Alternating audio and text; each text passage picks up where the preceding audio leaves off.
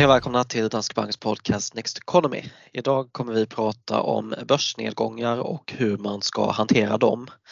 Men innan vi gör det så har vi veckans fråga som är vad kan man förvänta sig av rapportsäsongen? Det är ju en bra fråga och eh, rapportsäsongen sätter igång för svensk del nästa vecka men redan nu på fredag så får vi flera rapporter från amerikanska storbanker och då har vi Blackrock och JP Morgan bland annat som är, är först ut. Då. Men man kan väl bara börja med förra rapportsäsongen, den var ju ganska bra. Verkstadssektorn höll fortfarande tempot uppe.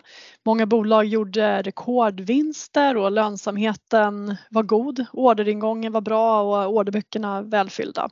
Så att den var ju bra.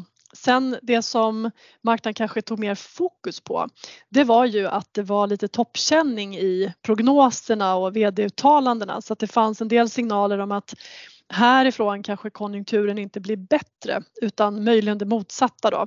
Så att en del rapporter trots att de egentligen varit bra fick ett lite surt mottagande då. Eh, och tittar vi på kursutvecklingen de senaste tre månaderna, så att det vill säga från förra rapportsäsongen började, så kan man se att både Stockholmsbörsens breda index inklusive småbolag och storbolagsindex står 2-3 procentenheter lägre då Eh, och i botten om man tittar på storbolagslistan så hittar vi en del konsumentbolag så att eh, längst ner ligger bland annat H&M, Essity och Electrolux. Och det här är ju bolag som känner av att hushållen har mindre i plånböckerna på grund av inflation och räntor. Då. Sen om man kollar i toppen så har vi bankaktier som har gått starkt. Också verkstad helt okej, okay. I alla fall bättre än mycket av det här som gått svagt inom konsument. Då.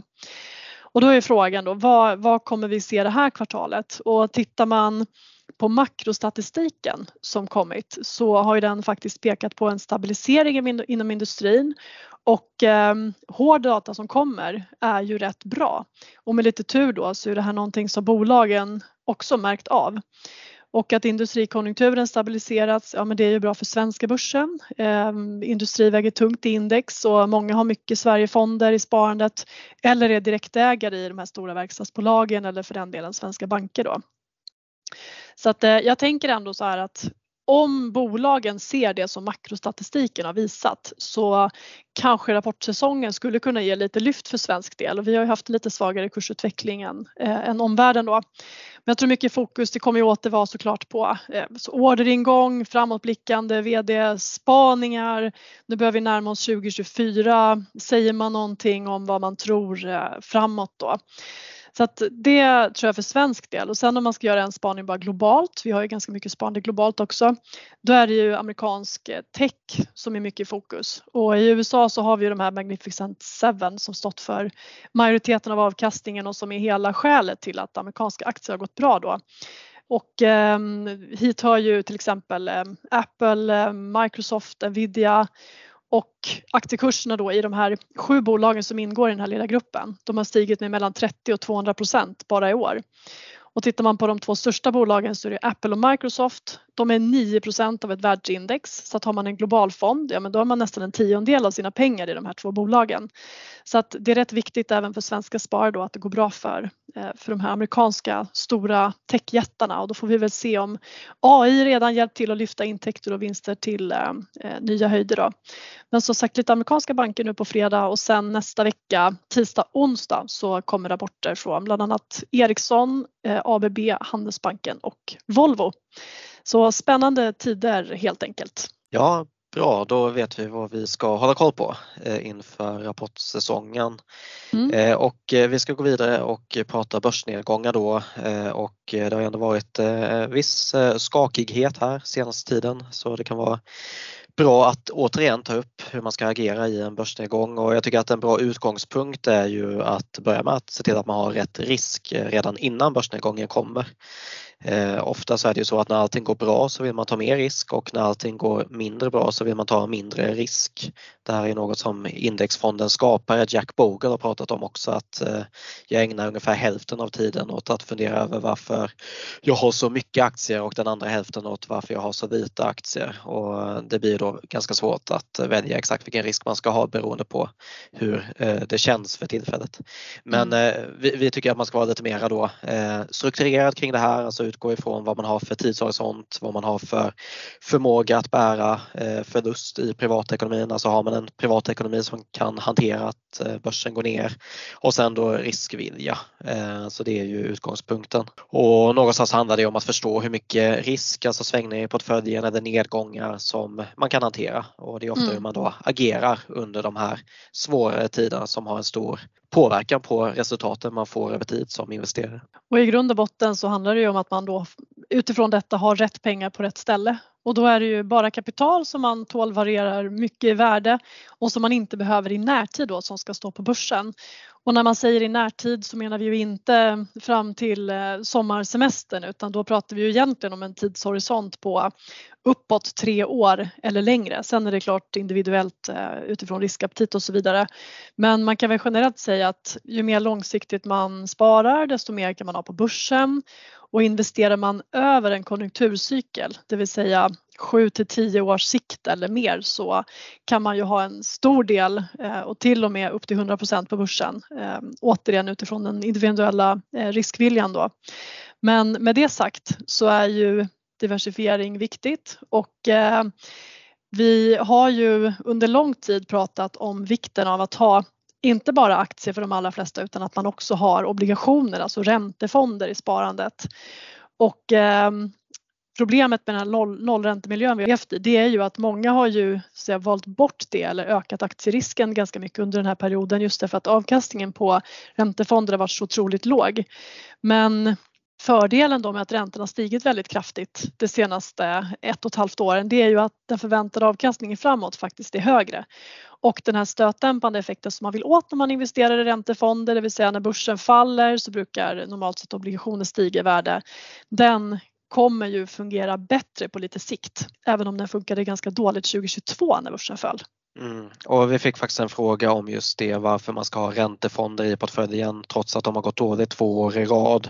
Och eh, vi brukar prata om det, det är väldigt vanligt att man fokuserar på eh, saker som ska gå upp i pris istället för saker som kan bidra till portföljen. Men om man bara fokuserar på vad som ska gå upp i pris den närmsta tiden så finns det ju egentligen ingen anledning att ha en diversifierad portfölj utan då ska du egentligen bara ha det som går upp. Eh, men det blir väldigt svårt att veta. Mm. Eh, men eh, alltså räntefonder som du sa väldigt svagt då förra året. Inte särskilt kul i år heller men de bidrar ju då med att sänka risken i portföljen eller har gjort historiskt i alla fall och som du var inne på förutsättningarna är ju bättre framöver också och bara då att kunna minska de här nedgångarna som jag var inne på tidigare till en nivå som man kan hantera är ju positivt. Ehm, man kan ju bara kolla på så som det ser ut i covidkrisen där mars 2020. Alltså hur man agerade under den månaden kan ha större betydelse för avkastningen de kommande tio åren. Alltså än vad det gör alla andra månader tillsammans. För det är verkligen de här nedgångarna som man kan bränna en stor del av den avkastning som man skulle kunna få över en längre tidsperiod.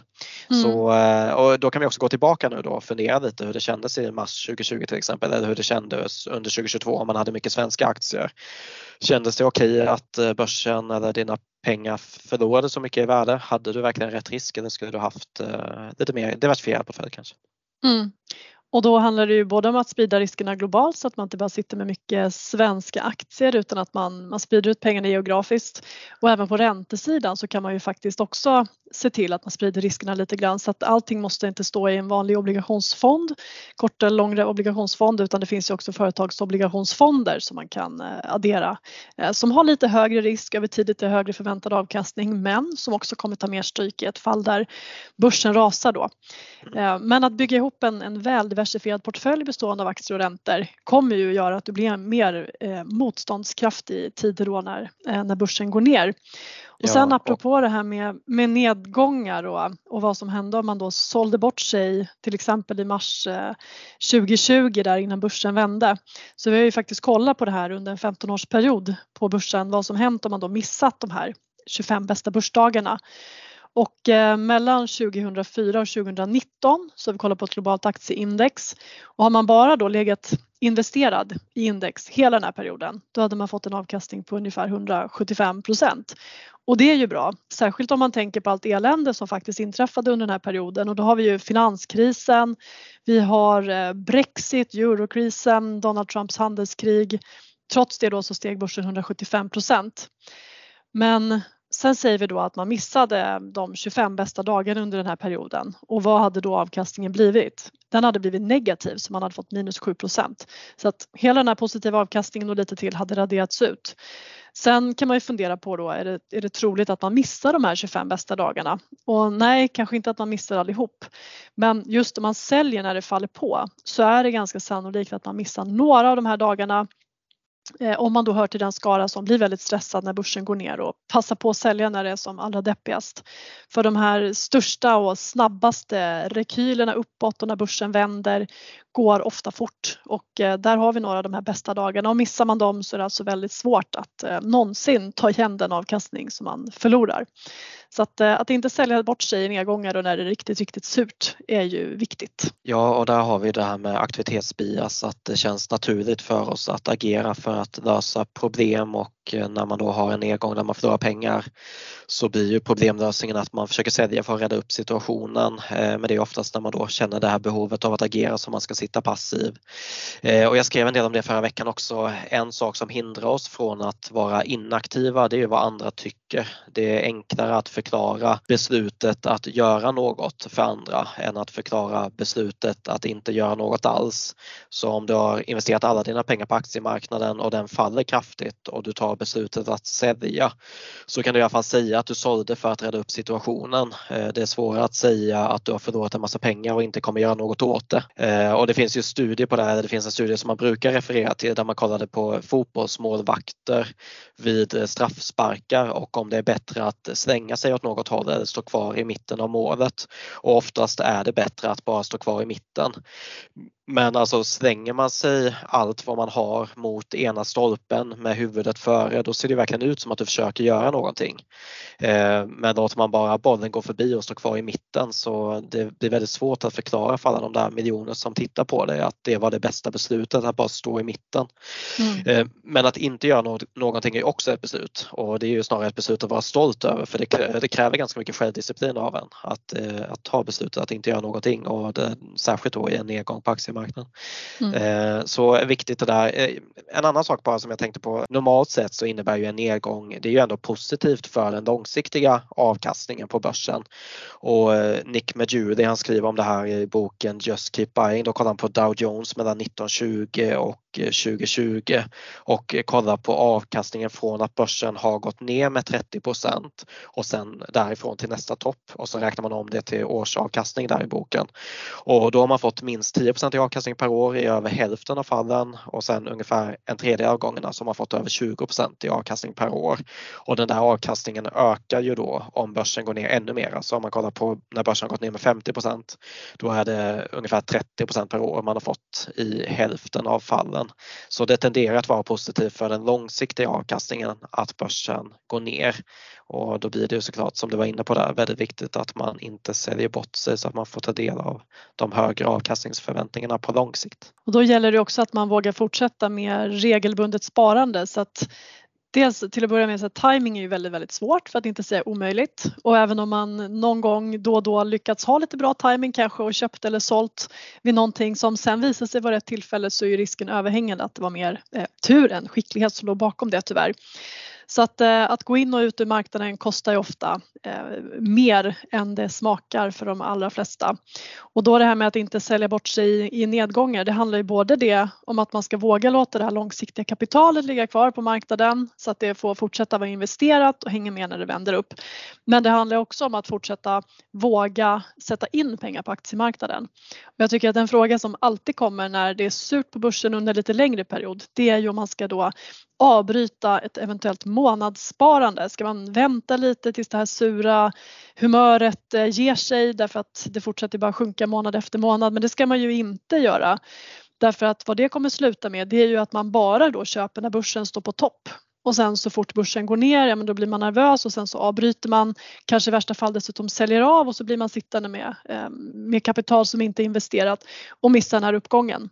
Så att det som man ska fokusera på är ju liksom att man får ju fler fondandelar för pengarna när börsen går ner. Och vänder den upp sen då så kommer ju kapitalet växa betydligt snabbare i världen om du bara hade pausat varje gång det blev lite oroligt. Ja, jag tycker man kan bara, om man kollar på hur det såg ut på svenska börsen under 2021, då fick man ju faktiskt mindre och mindre för pengarna för varje månad. Eh, och idag, om man då kollar hur det har sett ut 2022 2023 hittills så ger samma summa pengar fler aktier i bolagen man köper eller andelar i fonderna man köper.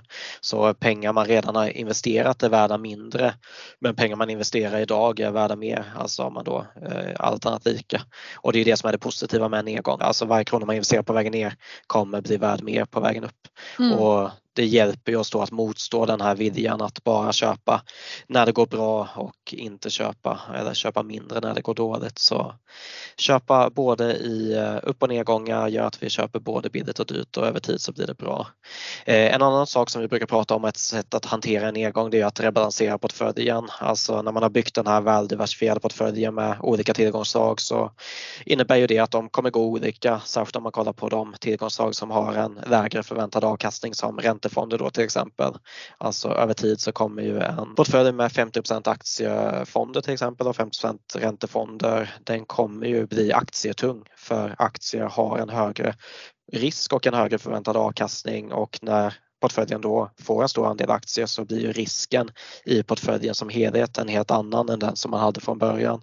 Så därför är det viktigt då att man säljer av lite av aktierna när de går bra och sen köper lite mer av räntefonder när de går dåligt. Eh, mm. Så just eh, komma tillbaka till den här 50-50 eh, i det här fallet. Och det här blir ju ett strukturerat sätt faktiskt att vara lite aktiv i portföljen och dessutom så tror jag att det är det närmsta man kan komma att faktiskt lyckas sälja när börsen står högt, alltså sälja lite grann på topp och sen så att man köper lite mer när det har gått ner.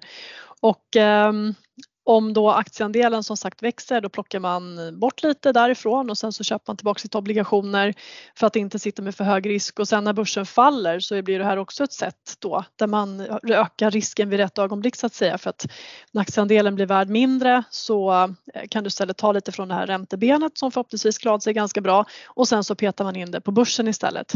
Så att eh, det här är absolut någonting som eh, man kan använda sig av. Och förslagsvis så gör man det på något strukturerat sätt. Alltså antingen att man tittar på hur det ser ut i slutet av varje år och rebalanserar.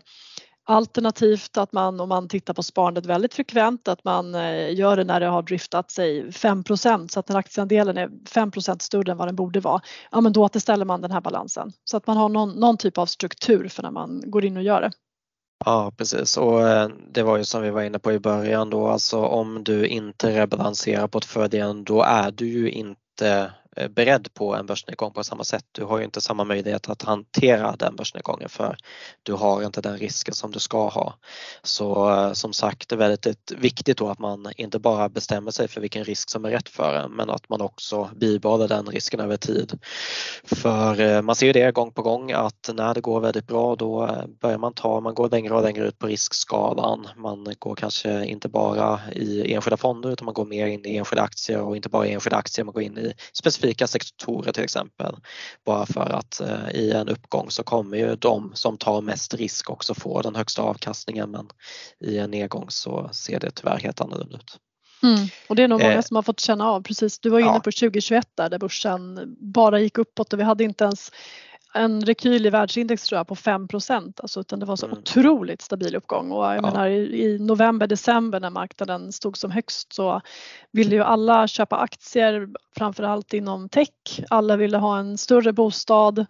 Eh, och sen så kom vi in i 2022 och Stockholmsbörsen föll ju som mest drygt 30 procent och bostadsmarknaden gick ner och då vill ingen köpa någonting vilket egentligen mm. är helt eh, fel. Det är klart att det är ett bättre läge att köpa aktier när börsen tappar 30 procent än när den står på all time high.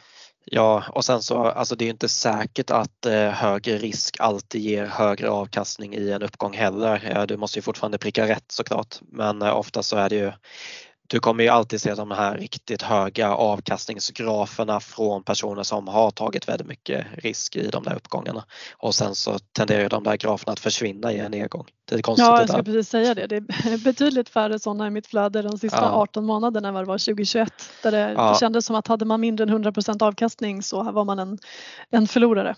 Ja, men lite så. Och sen det är väl klart att eh, det är väl bra om man kan göra mycket pengar under perioden men det, någonstans så handlar det om att vara uthållig på börsen och jag har faktiskt ett exempel på det också. Jag gillar ju det här Warren Buffett exemplet från eh, Pengars psykologi av Morgan Housel.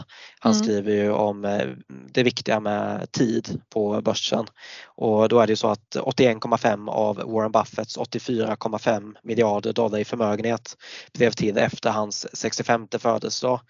Det här skrev alltså Morgan i boken som kom ut eh, för några år sedan. Han, eh, alltså Warren Buffett gick över 100 miljarder i förmögenhet för ett tag sedan.